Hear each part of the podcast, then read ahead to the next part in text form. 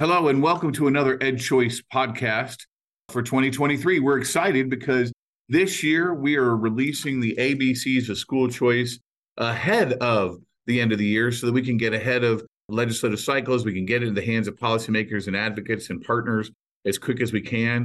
And there's been so much movement about school choice and educational choice over the last year that it could easily fill up a half hour segment and so we're going to launch into a conversation about the ABCs of school choice, which is the most comprehensive guide to educational choice programs in America.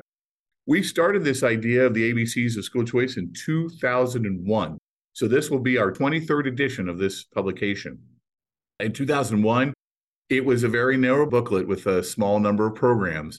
And this year, it'll be well over 125 pages with programs from all over the country.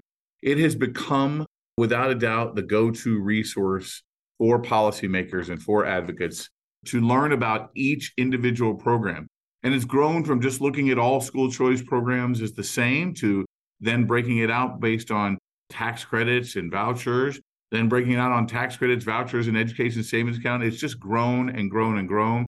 We have a legal history in the publication. We have a whole back section of regulations on both the voucher programs for families and for schools. It really is a comprehensive guide that policymakers love. And I'm lucky to be joined here today with two of the people who have been tasked with getting all of the information for this booklet together. Colyn Ritter from our research and thought leadership team, and Marc LeBlond from our policy and advocacy team. So, welcome, gents. Thanks for joining me. Thank you, Robert. Looking forward to going through this today. So, I guess the first question here is the two of you, what's different about this book compared to other ones? What's new? So to start, we've got refundable tax credits as its own category. In the past, those were lumped in with individual credits and deductions. So we had roughly some 11 states previously falling under that category.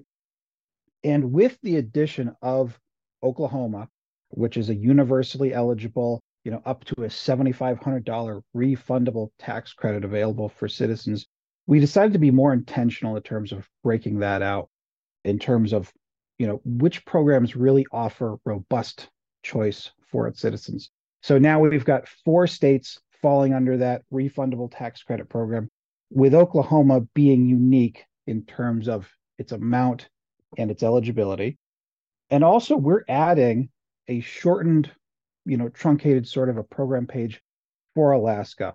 Alaska has historically had correspondence schools because they're so remote because their students have so few options. And it's not a voucher, it's not an ESA, it's some sort of gray, murky area. They call it an allotment, but that's one new page that you're going to see in the program. Yeah, it's interesting. So, with the growth of education savings accounts, with the growth of refundable tax credits as its own category, we're kind of came to the conclusion that states with individual deductions, while we'll list those in the ABCs, they don't really need their own full program page you know, we have a ton of states like Indiana, Iowa, and Illinois that just have the individual deductions worth a small amount of money, whether it's thousand dollars for Indiana or five hundred dollars for Illinois. So we decided to say, you know what, we'll list them, but they're no longer really the kind of choice we're really talking about here. We're looking at choice really writ large, and as we look at the programs around the country, we're looking for universal eligibility, we're looking for universal uses, and we're looking for universal funding. So we're excited by that. Colyn, what's new with the rules and regs? What are we doing there? So, the rules and regs from our end, we tackled a lot of new questions with eligibility. We started talking about programs that they're a family of four. That is what legislators and our state team prefer. So, that is something we've changed totally. So, eligibility got a little bit of a bump because obviously, with the assumption of a family of four, that means the income level grew a little bit with the free and reduced lunch and the poverty level rules that are in those income based eligible programs. So eligibility bumped up a little bit. We also changed the eligibility unit that we measure to just students. So with those programs that require an income limit, we typically have relied on families because that is the only sort of you know financial data that we can get from census bureaus at the family level at the state level it's hard to get that at the student level so we've changed that all to students eligible, and we did that with a calculation that's a little bit more art than science, sometimes with data collection. especially with eligibility, it can get a little bit tough there. So we are looking forward to that, where we're talking now only students instead of you know X amount of families eligible versus X amount of students eligible. We just now want to say students eligible. And then also with the data collection process, because we bumped up the timeline a little bit, those tax credit scholarships are not going to be as updated because the data is just not usually available for those until later in the year, December, January area. So we changed a little bit of our data collection process to uh, reflect this new timeline as well as the eligibility. So we're going to have the most up to date numbers that we can and get the numbers online when we get there, when we get all those numbers updated. But just drum roll, Colyn, you know, give us a drum roll what is the low end of the numbers and what do you think the high end of the numbers are? Yeah, I mean, it's looking really good. ESA, for example, grew, it nearly tripled. And that's not even counting programs like Arkansas, where data is not available just yet because the program is so young. West Virginia, we got updated numbers. Those numbers nearly doubled. We're still waiting on Utah. Iowa is the biggest one that I'm excited about. That really bumped up the participation. Roughly 19,000 students are participating in the program. That is just absolutely amazing the work that's been done in Iowa. But we are looking at close to a million students. I just updated it earlier today. We're looking at more than 900,000. ESA is up to over 150,000 students participating.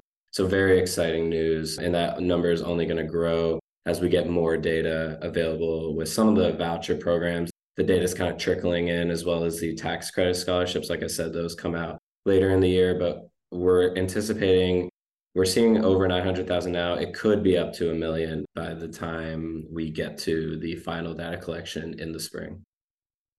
And if you look at, you said ESAs at 150,000. I assume if you had tax credit ESAs, you're around 400,000. Yeah, if you use tax credit ESAs, especially with Florida now, and, and that's something that we've kind of grappled with in the research team, like how to split out ESA participation versus tax credit ESAs or just to lump them together. But you're right, Robert, with the Florida inclusion, that's going to be more than 300,000, close to 400,000. Yep. So almost 40% of all the scholarships are in Florida around the country. That's a pretty big state. And one in five, I understand, across the country are now eligible for choice. So, I mean, that's amazing. What's the next biggest state besides Florida? Ohio's one, obviously, with the expansion to the Ohio Educational Choice Scholarship Program that we're very excited about. That voucher program is near universal. Actually, it is universal. Sorry about that. Ohio's one, Florida, obviously Arizona. You know, you can't really talk about modern day school choice, especially universal school choice, without mentioning Arizona. They've had incredible growth in their ESA program, and then they also have the tax credit scholarships that they update pretty reliably in April. So the reflection in these new ABCs will count the most recent Arizona data, and along with Florida and Ohio, are, are two of the biggest states when it comes to pure participation and choice and eligibility as well. Don't forget our home state of Indiana, which is at 69,000 kids in the voucher It program. is 69 to 70. The growth there has been amazing. That voucher program has grown exponentially. Indiana, in terms of pure diversity of choice, too, is always up there. How could I forget? That's awesome. So lots of good numbers. Now, Marc, what's different about the numbers of programs? Let's go over those. I mean so we've got you know almost a million kids students in the programs now with almost 20 million eligible across the country. This is some of the new data. Tell us more about the actual programs.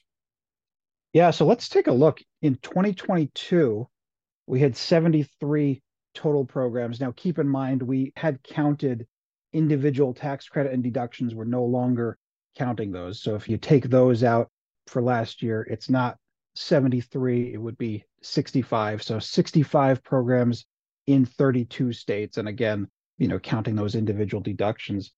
So for 2023's totals, we've got 15 education savings account programs in 13 states. We've got 25 voucher programs in 17 states, 26 tax credit scholarship programs in 22 two tax credit ESAs with Florida and Missouri, and four refundable tax credits. So the total, we're talking 32 states plus Washington, D.C., plus Puerto Rico for 72 total programs.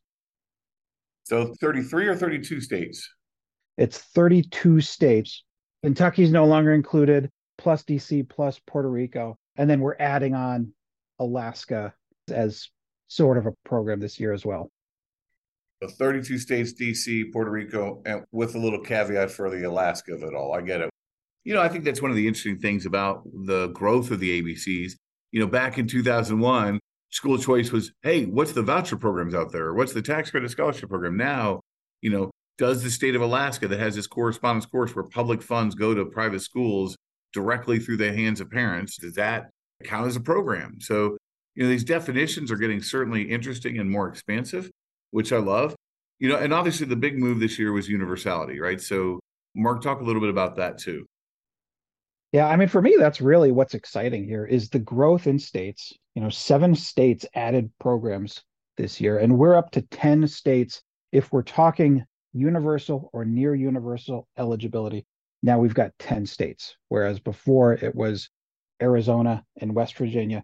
That really seems to be the trend with new states joining the party and offering either universal ESA, universal vouchers, as we're talking in Ohio, in North Carolina, in Indiana, or a refundable tax credit like Oklahoma has. Yeah, some of this conversation about the ESAs will be interesting. So we categorize Iowa as an ESA because that's the way the bill is categorized, even though it's for limited uses. And I think so. One of the things we need to be thinking about here as a movement is again, universal eligibility, universal uses, and universal funding. And so a place like Iowa, which has a great program, it's a universally eligible universally funded limited use ESA. And so that's what's interesting about it. We're excited by that. And I think Utah would warrant a similar caveat because it's capped at, at $42 million. Yeah. So, I mean, the question about capping a program at a certain number means you can only have a certain number of kids, which means it can't be universal for everyone. Hey, Colyn, interesting. Tell me about eh, did you notice any trends in the regulations and the rule side or any kind of the things that popped out at you? So, not so much and I'm sort of outing myself here. We actually grew our research team a little bit and we split the work, and it felt very good this year because we could almost focus on one or two things. And I admittedly did not work a ton on the rules and regs. The, overall, the trend, one of the trends that, I mean, it's impossible to talk about this version of the ABCs without talking about the push for universal programs in the year of 2023. I mean, seven states enacted new programs, four of the seven were universal. And to plug our polling a little bit, I mean, we do our Schooling in America annual survey each year, and the push and the support for universal is always 15, 20 points higher than means based choice programs, especially ESAs. So the trend of just states adapting and, and understanding what their constituents want, and that is universal school choice. And it's no surprise that states like Arkansas, Utah, Iowa, I saw a poll recently with the governor you know support and favorability in those states are very high with you know governors like Kim Reynolds in Iowa and they spent 2023 and they worked really hard to get universal school choice and I know it does have some limited uses but states are showing that these are the programs that their people want and it's possible in states like Arkansas, Iowa, Utah. I'm very excited to see what the data comes out. We've seen Iowa's data. The growth has been unbelievable. It's it's far surpassed what I expected, but I'm very excited to see updated data from Utah and Arkansas, especially when the eligibility truly becomes universal in the next couple years.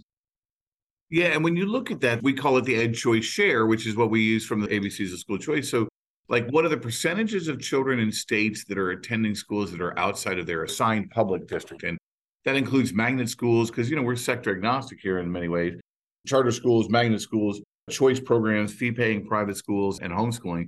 You look at a state like Florida that's down to, I think, 53% only, and a state like Indiana that's gone from 92 to, I think, around 79% now. And that doesn't include all those people who are moving to their district by choice. So, but we're saying we're just looking at all of the choices that people have outside of their assigned district.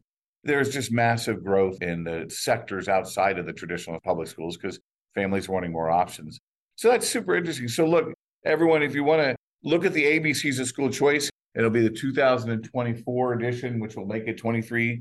This will be 23 editions from 2001, if my math is correct. From a small little booklet to a booklet of over 125 pages or more. We're excited by the growth. It'll be online in mid December and then print is out as well after that. We're excited. You can get copies at edchoice.org to order your print copies or talk to any of your state team members or research members if you want anyone to get you some copies, just ask for it. You know, I'll leave you guys to have the last word. what is something about the ABCs of school choice that you find most valuable for the movement for educational reform? Two things. First of all, it's a unique resource for state advocates and state partners. Nobody has anything that's as comprehensive and as accurate and as timely as this each year. You know, wherever I go, I see folks with that purple book in their hand, or, you know, wherever I see op eds or articles written, typically one of the top links, if they're citing something about state programs, they're linking to our page. And then just on a personal level, with the EdChoice mission of educational freedom and choice for all as the pathway to successful lives and the stronger society, we were just in Dallas as a team going over our goals for the year. And one of the EdChoice goals was more opportunities for more kids in more places. You know, and, and as I look at those participation numbers that Colyn pointed out and tripling from last year to this year and probably doing the same or more next year, you know, I, I see that bearing out in a big way. So it means a lot to me personally to see that. Yeah, to piggyback on what Marc's saying, sometimes, you know, when we're reflecting and, and looking back on like the years of the overall school choice movement and professionally, this is only my third year within EdChoice and advancing this mission that we all love and we all are very passionate about. Sometimes it's just fun to go look at one of the, I don't know exactly what page it'll be in this ABCs, but to pick up that purple book, see one of the first pages, we have a really nice visualization of not just the program count, but also the participation in these programs. And just to see the the massive growth and, and not only the growth in terms of program counts, but also the types of programs. We see it obviously started a long time ago with vouchers and now tax credit scholarships are around and there's a lot of those. But there's that pink bar when you open up that graph and you'll see, and that's the ESAs and and that growth has been tremendous. And you'll see also corresponding with the program participation of the students, just the growth overall, especially since I mean, like the growth from like 2014 on has been absolutely mind boggling. And sometimes, you know, if I'm ever wondering, like, you know, what are we here for? What are we doing this for? You can look at that page and I'd push our state partners and, and everyone. If there's ever a moment when you're wondering, you know, what am I doing here? What is this movement really doing? Like, how are we helping kids? These two charts do it for me every time. And just to imagine the amount of families that that helps, and we are going to continue to help, and especially the exciting growth over the last couple years and what growth we're expecting in states over the next couple years too. It's very awesome to reflect, and it's it's a good looking picture in many ways. Uh, it's amazing, and I couldn't agree with you more, Colyn. And I really appreciate all your work and all Marc's work. You know, one of my favorite things about the ABCs of School Choices is a unique resource. I guess in 2001, I, I had this little idea to say, hey, let's put all the programs in one place and see if we can get our vision out there. And it's just grown so amazingly. And to watch in Iowa when Senator Sinclair is up there in the last night holding the ABCs of school choice, talking with it, or to watch Chairman Buckley in Texas using the ABCs of school choice. I've got a picture of him right here you know, as he's looking at that and sort of talking about school choice. You know, I'm just excited to see the movement and where everything is going. And I think this will be a great resource that we're going to get out there in December. So it'll be out in December online on December 14th, I think, around that time. Again, go to edchoice.org to download your own copy or to ask for copies. And really appreciate you guys being on. I just want to shout out our communications team because without them, you can only do so much with this book that Marc and I and the teams were in and putting the information. But to lay it out and to make it as easy to read as possible and to make it just the way it is, we couldn't do it without the comms team. And we're very blessed to have the best comms team around because they are fantastic. And nothing we do would be the same without them. I couldn't agree more. I really think they're amazing. And actually, all of our teams, the policy team, the research team, the comms team, everyone is getting it done. And the comms team, particularly the ABC School Choice, they've been on it. They make it look great. They make all of our ideas look pretty and look purty, as we say in the Midwest, right? And so we appreciate that shout out, Colyn, and you're right on for that. So again, go to edchoice.org to request your copy or talk to your friendly EdChoice rep. And excited to have you get your next copy for next year. And here's to the next 10 states for universal choice. So thanks for joining us today. And don't forget to download and get your new copy of the ABCs of School Choice.